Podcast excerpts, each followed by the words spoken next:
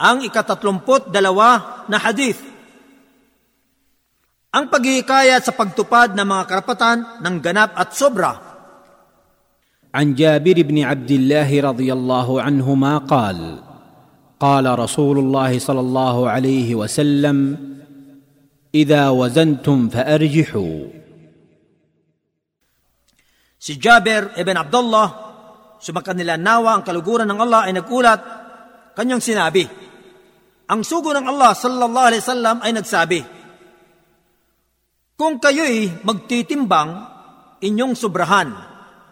Isinalaysay ni Ibn Majah, hadith bilang dalawang libo at dalawang daan at dalawamput dalawa.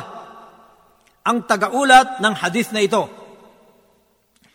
Siya si Jabir ibn Abdullah al-Ansari, isang dakilang sahabi na nanumpa ng katapatan sa propeta sallallahu alaihi wasallam sa gabi ng pagpupulong sa Aqaba kasama ang kanyang ama at uh, isa rin siya sa nanumpa ng katapatan sa propeta sallallahu alaihi wasallam sa tinaguriang Bay'atul Ridwan.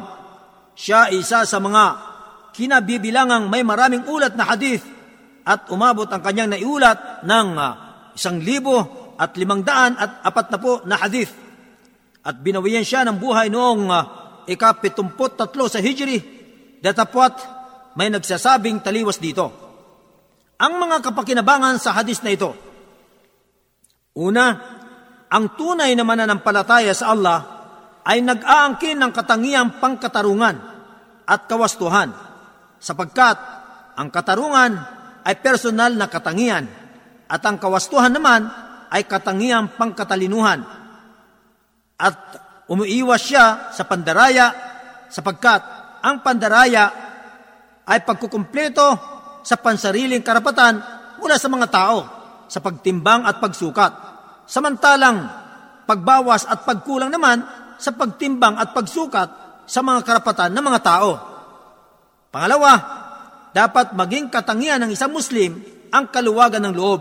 Nang sa gayon ay kanyang mapakitunguhan ng mga tao sa mabuting paraan at kaluwagan ng pag-iisip na kung saan ay kanyang may pagkaloob sa mga tao ang kanilang karapatan ng tama at tumpak.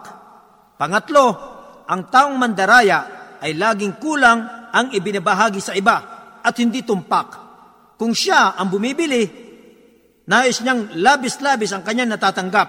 Datapwat, kung siya naman ang nagbibinta, nais niyang kulang ang naibibigay niya sa bumibili.